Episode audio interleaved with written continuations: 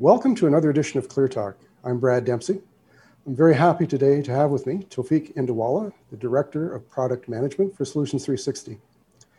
Now, a question has come up a lot in the recent times, and especially in our last uh, masterclass, is what is backlog burn rate? So hopefully Tawfiq can help us answer that question today. So Tawfiq, welcome to the podcast. Thanks, Brad. Happy to join you. Well, I guess the first question is obvious. What's backlog? Well, when you sell something um, like uh, an AV system or any kind of project, um, you book a sale when you close the deal. So that's normally uh, a financial agreement between the customer and the company, uh, which could be a signed proposal or a customer PO. Um, at that point, we have a backlog. It's uh, it's an order from a customer that we have not delivered, so it's unfinished work essentially. So we take that project and eventually we start doing the the execution of that project. Um, you know, we order equipment, we install that equipment, we have uh, we schedule our resources, we put in labor uh, or professional services within, within, that job.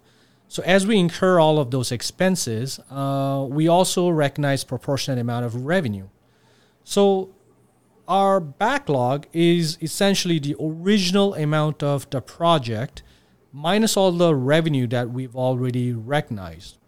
So when we look at it as a company, a backlog is all of your project, active project, uh, the total portfolios of project, minus all the revenue that we've already earned. So that gives us all the outstanding, thus our backlog uh, on all our projects.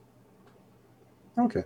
So we have orders coming on one side, and we're doing revenue recognition, we're executing the work.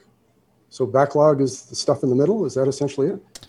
Yeah, exactly. Uh, when we talk about backlog uh, burn rate, we are referring to how the balance in the middle is changing uh, over time. So backlog by itself is only one part of the picture when we start looking at, you know, uh, your financials and analytics of, of your business.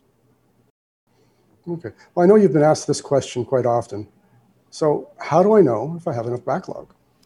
Um, that that really uh, uh, that's different uh, for each company. Um, but a good starting point is to look at your average project revenue uh, month over month.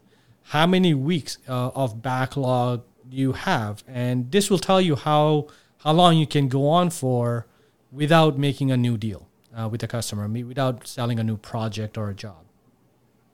So, so that sounds like a, a worst case scenario. That is, if we don't get any more sales. So, how do we fill that backlog with new orders?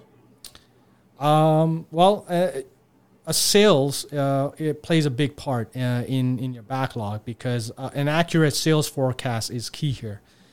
If your forecast is kept up to date and is accurate, uh, you you know you can tell whether the potential income incoming orders will cover the outgoing revenue. So you're always kind of filling that funnel of your backlog, uh, you know, with, through those uh, new sales, and that's why it's very critical to maintain an uh, an accurate sales forecast. Wow. So, so it sounds like I need sales, operations, and finance all working in harmony to make this thing work, right?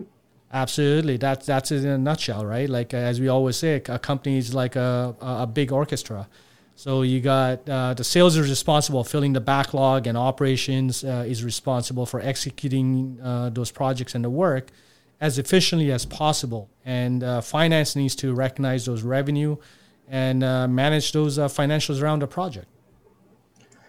And I've heard some people say that GP or, or gross profit backlog, that portion of it is almost more important in some cases than our revenue backlog. Is that true?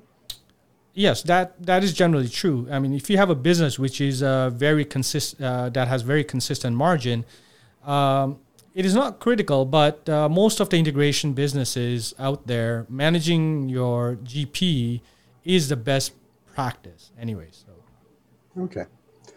So knowing all that, uh, in your recommendation, what are the most important KPIs that an integration company could measure to help manage their backlog?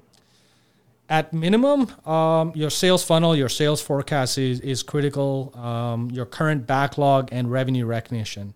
And the most important part is watching the relationship between, uh, between those three. because that tells you what could be coming, you know, what we need to be coming with all the different uh, uh, the revenue and our, our, burn rate, and how much revenue we're recognizing on a month to month basis. So those, those three are are the bare minimum that we need to manage.